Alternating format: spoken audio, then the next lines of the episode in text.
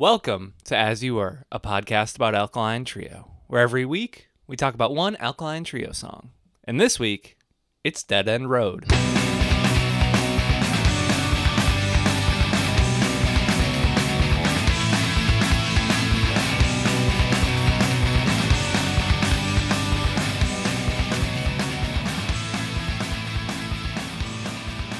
Hello. You blinked.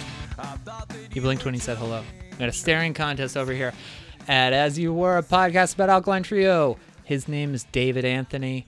My name is Timothy Dowling Crisp.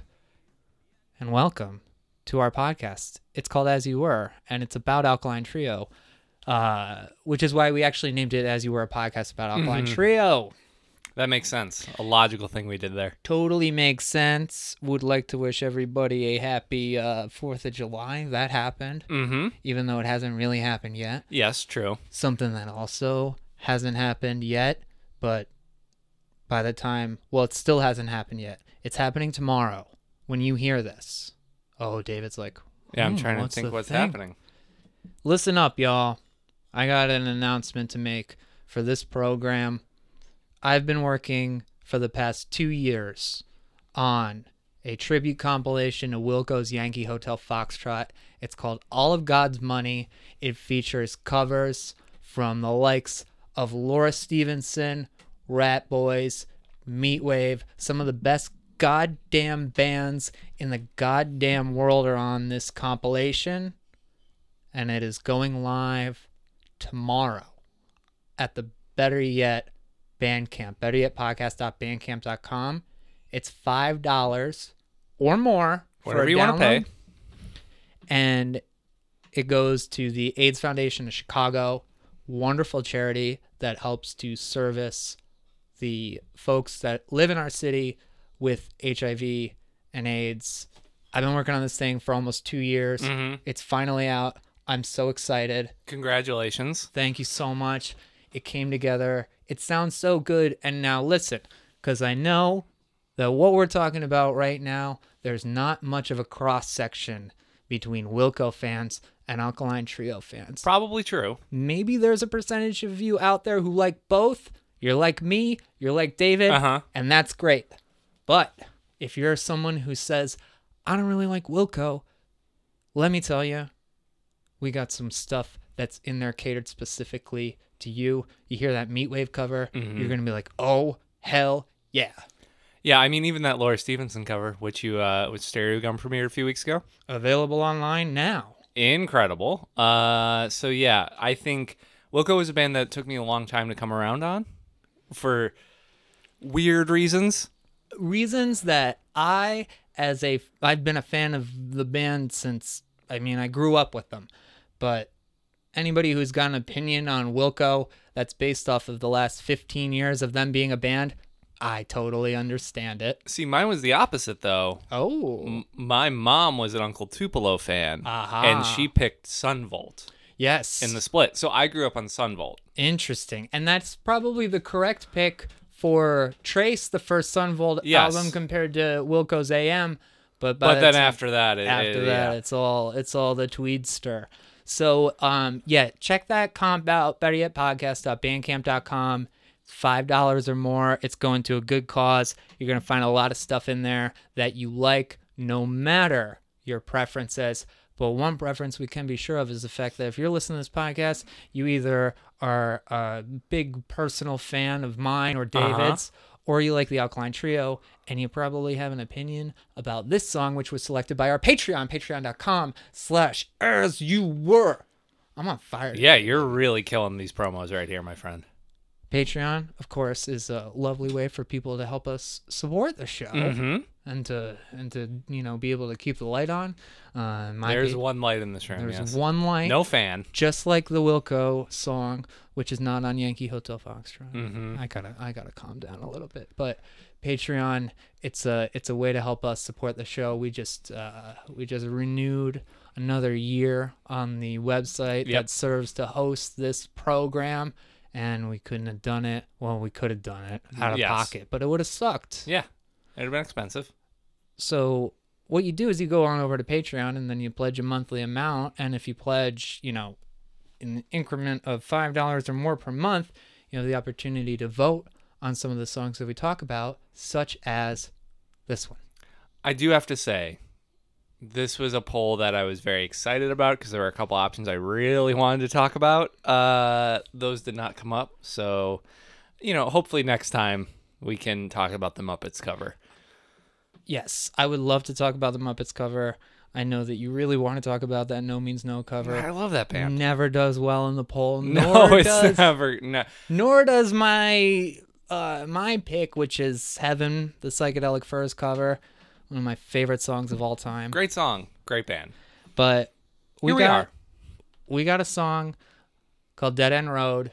Comes from the From Here to Infirmary era, Yes. but it's available on Remains, which Mm-hmm. of course is a compilation of spare tracks, splits, B sides, or in this case, a compilation. This Mm-hmm. comes from the compilation Living Tomorrow Today, a benefit for Ty Cambra, which was put out by Asian Man Records in June of 2001. Yeah. Um I kind of always forget about that comp just because I remember like hearing the song and I don't think I ever owned it, which Yeah. is sad because it was a benefit comp. Mm-hmm. Um and I was very People should always get in on benefit. Comps. I agree. Um, learn from my mistakes and my errors of my youth. Um, to you know, in the words of Matt Skiba, blame it on my youth. Uh, anyway, this is a weird one. Both on remains, and both kind of on that comp, and that like it's a song that, in theory, if you described to me this song, described what it was about, what type of Alkaline Trio song it is, I'd be like, wow, I, I'm probably gonna love it. Funny you should say that because my experience with this song, you want to talk about dating yourself. I remember being on AIM, Mm. AOL Instant Messenger, talking to my cool older friend James, who I don't talk to anymore. He is a he's deep in conspiracy theory holes. Oh boy. I look at that Facebook every nine months just to see where he's at. Ooh. Here's the thing: conspiracy theories used to be safe and fun, Yes. and then all of a sudden, got like weird. it's just like, oh, if you believe in conspiracy theories, like you genuinely believe in like chemtrails and are deeply right wing and think there's like false flag attacks happening in schools, you're an odd man. yeah, or you're Always this like man. weird, like yeah, always a man for sure. Uh, unless you're on the anti-vaccination side, Yeah, no, which is a true. totally interesting one. I One sat across from Jenny McCarthy in an airport. Go on. Really? um, I have a great Alkaline Trio related story that involves someone at an airport that we will get to at a later date. Sounds good. I um yeah, I I have a I love the JFK assassination Oh, conspiracy. It's one of the best so best. fascinating to me and I feel like I I love it in the way that I love like film, you know, like Sure, like a piece yeah. of art. I It's get also- something out of that. I get some out of that. I've always enjoyed the moon landing one because it's just so goofy. Yeah. and there's like and both of those two are in a similar time period where i think there's a lot of like people being like look at the footage and uh, you know but it's just they they feel kind of harmless Mhm. Yeah. ultimately It comes from loving unsolved mysteries. And yeah yeah, like that, And, and i think if you have that in you that's fine and cool Probably you know? healthy, I would probably say. healthy like uh, you have to have a level of skepticism Mhm. and you know I, I think there is that inherent maybe distrust of government at that time Yeah. which I think is not unfounded. But in the present, when you're like 9/11 didn't happen, it's like okay, Yeah. uh, Yeah, tell me about Building 7. yeah, That's it's just like cool. when, when we get into that realm, it's a little like oh, you are detached from humanity and reality. I don't know wha how we got here. Well, we were talking about James, and he was cool. Yes, he, correct. He, uh, he was in a band, and his band covered "Stupid Kid" at the talent show when I was a freshman. So I'm like, oh, this guy, this guy gets it. Um, he had this song in his AIM profile, Mm, which I'm certain was black background, sure, red text, had to be. and I looked at that, I read the lyrics, and I'm like, this is amazing. Like, what is this? And he's like, he's like Dead End Road by Trio. And I'm like, oh my God, I've never heard that song before. And I can't remember where I found it next because it's not like I clicked on Spotify and turned it on. I didn't No, have yeah. any like means of doing it at that point. So I can't remember when I actually heard it for the first time, but I remember being mesmerized by the lyrics, convinced that it was one of the best Alkaline Trio songs. And then I heard it and hmm, Yeah. Yeah. I feel very similarly. Like it's we had a long conversation about how great You're Dead is and how much that song means to me. And on paper this song should be an equivalent to that. yeah. Uh I do think lyrically it's there's a lot going on. Um but I really like it. But in practice the song is very messy. Matt's trying like four or five different vocal deliveries here, uh, trying to figure out how to best articulate this material, and it's about as straightforward as uh, of like just kind of a pop punk, skate punky type of song that they had really written up to that point. Um, It was- yeah, it's odd. It's interesting to look at it and to think about how dark that initial chord progression is Yeah. in the intro because honestly it reminds me of Week Week, like the No, very totally. beginning of this band. But we have moved in a in a spot to where, you know, this comes in the infirmary era time Mhm. and the voice thing is really like interesting on this one because I feel like his voice does have significant changes, especially on Infirmary. There are a few different delivery styles that are on Mhm. that record, but each one is honed in at least with the track that he's Well, singing on. Yeah, I mean, I don't think you would say that like Trucks and Trains and Private Eye and Armageddon are all the same dude coming from the same place. Right. Um, this one is just a real hodgepodge. It feels like it was recorded in like three different parts of a year. You know, like he he. I I hear a little bit of the fucking destroyed voice that you hear on Good Morning Mm-hmm. in parts of it, um, which I don't think is in, which is clearly intentional, but not caused by the same thing because it's two years prior. Sure. Um, there's that weird bridge where he's doing that like kind of quiet, deeper, like creepier, like I found you there in bed, Yeah. and which I love. I think is awesome. Probably one of my favorite parts of the song because it's the only part that really delivers on the darkness and creepiness of those intro chords and like that progression. But I feel like the verse is pretty cool. It's kind of weird how it you start with this really dark riff and then it goes into this kind of like poppy up tempo like like this holding out note thing. Yeah. Um whatever. This song's chorus is the far and away the weakest part of it.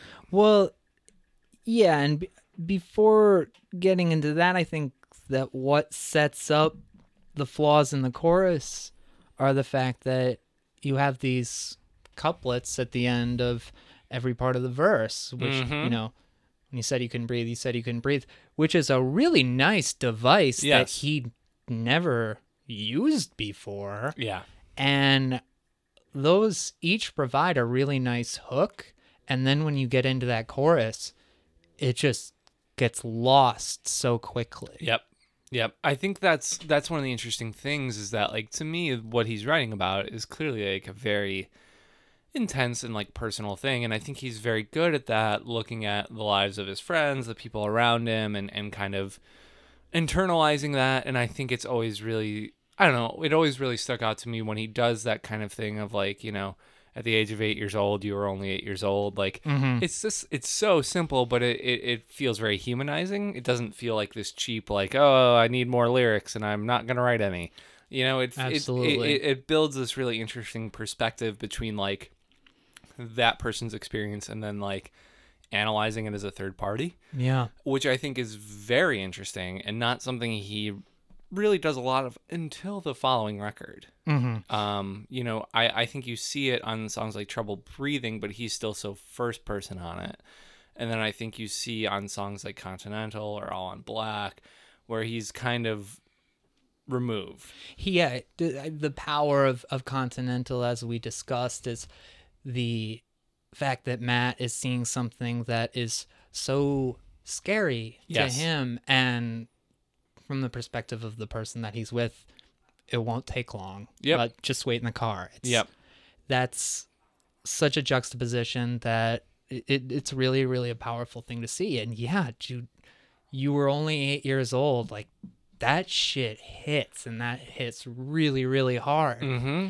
Yeah, and and I think that's something that he does very well here. I think lyrically, the song is really really strong, and I think there's just something that has always felt disconnected about it. It, it feels like, unlike so much of Remains, where I listen to a lot of the songs in the first like nine or ten tracks on it, and I'm like, wow, how did these not make an album?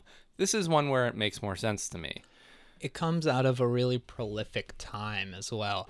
But w- it- we'll let's uh, before we move on from the chorus, I think it's it's interesting because what popped into my head when I was thinking about this song a couple times is I I think that Lucinda Williams is such a great example of someone who can repeat a line Sure. throughout the verse. And you, you look at a song i drove my car through the middle of the night. I just want to see so bad. The road was dark but the stars were bright i just want to see you so bad Yeah. yeah, yeah. the chorus of that song i just want to see you so bad i just want to see you so bad she has made a fucking living Yeah. out of doing that and when i see him using the repetitions that he does in the verses not to say that he should just have a chorus that says you were only eight years old three Yeah, times and yeah, they were out but that repetition is so built in that when you jam so many words into that chorus, especially the fact that, you know, the first half of it, it's pretty pretty good. It's pretty solid forever ain't that long when it's stuck in your head like a pop song. But the second half of it, it's just like, dude, I come back. Yeah. I lost ya. Well, I think that's the problem with the chorus is I like the beginning there, Mm-hmm. and I like the end of like the for way too long now. I think that's an interesting concept that leans on what he's established in the verses. The connection between A and B isn't really there. Yeah. you know, it's this kind of like dirty has gone and swept for way too long now. It's like ah, you can see you can see that this is a song that maybe felt solid enough in the parts where it is solid that we agree that it's solid that the other parts maybe you're thinking like it's okay it's okay like Yeah, no, everything it- was so good before it that like we don't we're you kind of lose your objectivity towards all of it Yeah, and I think part of it is because, to your point, the way that chorus is kind of structured, where it, they just kind of slide into it from the verse. There's not really a transition, which can work. I don't think works here. It doesn't feel different enough. It just feels like we're in this very long part mm-hmm. um, of just kind of like you know fast punk drumming, and then the end of the chorus transitions back to that like you know weird chord thing that opens the song, which I really like, but doesn't really make sense. But then it comes back into the verse, which I like again. So it's like it's this weird song that's just weird peaks and valleys for me. Mm-hmm. You know, as I, as I alluded to earlier, I also really like the transition in the bridge, and I think that's an extension of what they're doing in the verses of like, all right, we're gonna break it down a little bit, like just have like the drums going with the toms, Matt kind of singing, ring outs a little bit, very very cool. Um, but still, it doesn't really like come back out of it well yeah kind of stumbles back into the momentum it needs to gain. So it's I I feel like I keep saying like it's not a bad song, but it is a song that it's just really hard to kind of understand when you're trying to map it out. Yeah You know, it, it has that kind of traditional pop song structure, but the the pieces don't really adhere because they're trying to throw so many like wrenches in in certain parts that taken as a whole, it's just kind of all over the place. It's a little scattershot. Um, it's a song that when I hear it randomly, I'm not like, oh, this sucks, skip it. But I'm never like, whoa, this song's the best. Yeah, yeah, and and going to your to your point about how productive this band was Mm-hmm. at that time and when we talked about hell yes just coming out of that time a song that just seems to fall out of thin air into his lap boom boom 15 minutes It might it's as well done be it's one perfect part. yeah you know and i think that's the thing is one of the things that we gloss over a lot is so the band starts in 96 but really their era of being this prolific is what starting in 98 with Mhm. Uh free lungs only god damn it and then we're in 2001 now. They've put out three full-length albums eps there's a collection record. You know like they have done a lot in a short amount of time and it's all of a very high quality.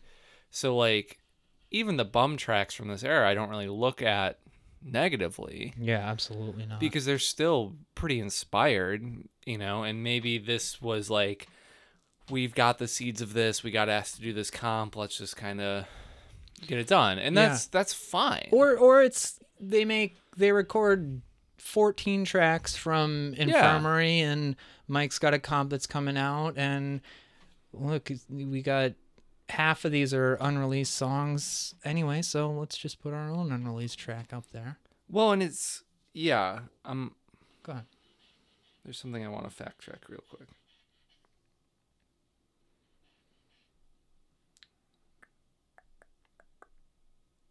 Sorry, I, I promise this will be relevant. No, you're good you're good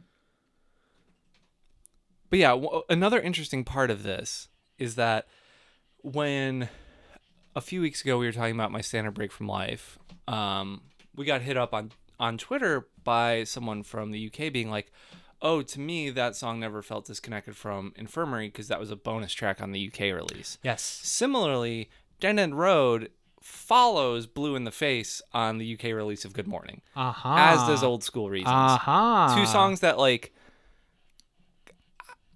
do not make sense on an album Yeah. to me at all. It's so funny to consider that because I feel like Dead End Road. It's it's interesting that it comes out with Good Morning because to me this feels so much like an infirmary track. I mean, it very much does. Yeah. You know, like I, I think t- if you were to just play this for me and were like, what era of this band would this come from? I would say Infirmary for sure. Mm-hmm. I think there's little things I hear in it where I see him like, like that bridge. I feel is a test run of a all on black type thing. Yeah. Like I, I feel like it's him trying to figure out.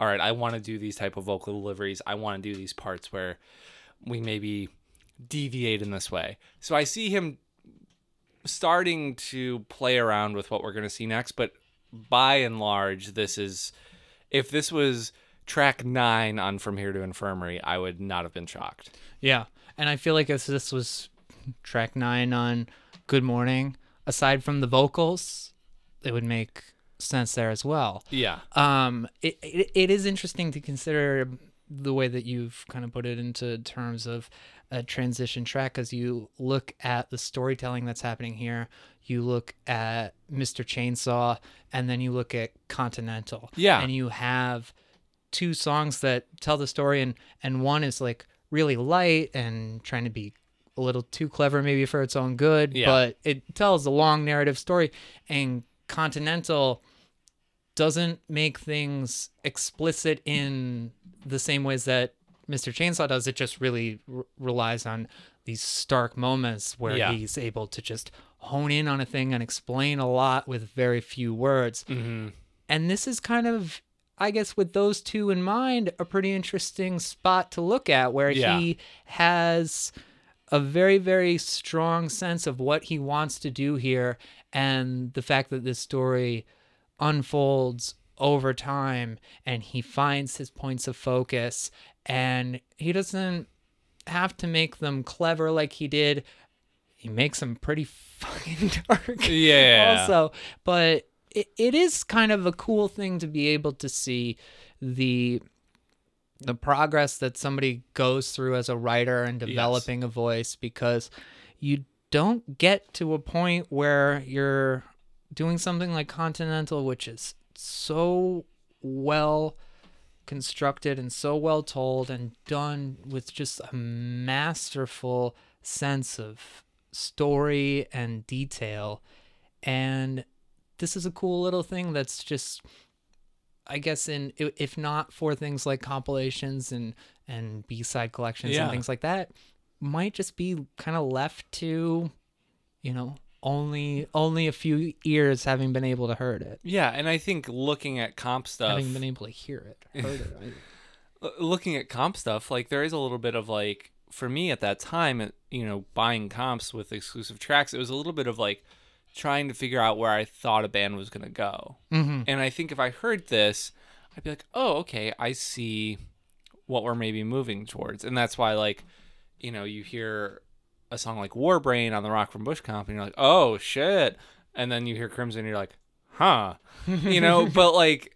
Obviously, I love Crimson, but like, Right. you know, it, it does feel a little bit like what? Whereas with Dead End Road, hearing it in that era, it didn't feel super disconnected, but it did feel a little different. And I th- I think those things are obviously important. Similarly, like hearing like Jaked on Green Beers, that's not really representative of what it was kind of happening in that time either, Right. or old school reasons. Yeah. So like there is a little bit of this exploration of like, all right, I want to do trouble breathing. I want to tell this story about the people I know who have had these fucked up situations or, you know, uh, fuck you Aurora or whatever.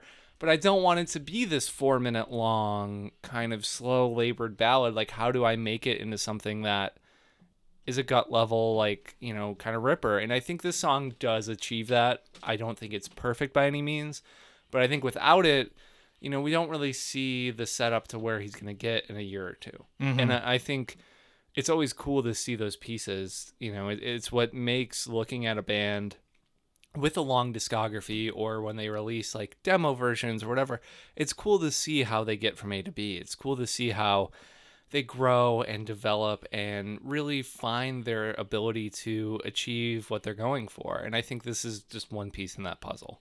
What do you rate it? I give it three out of five. I'm going three out of five too.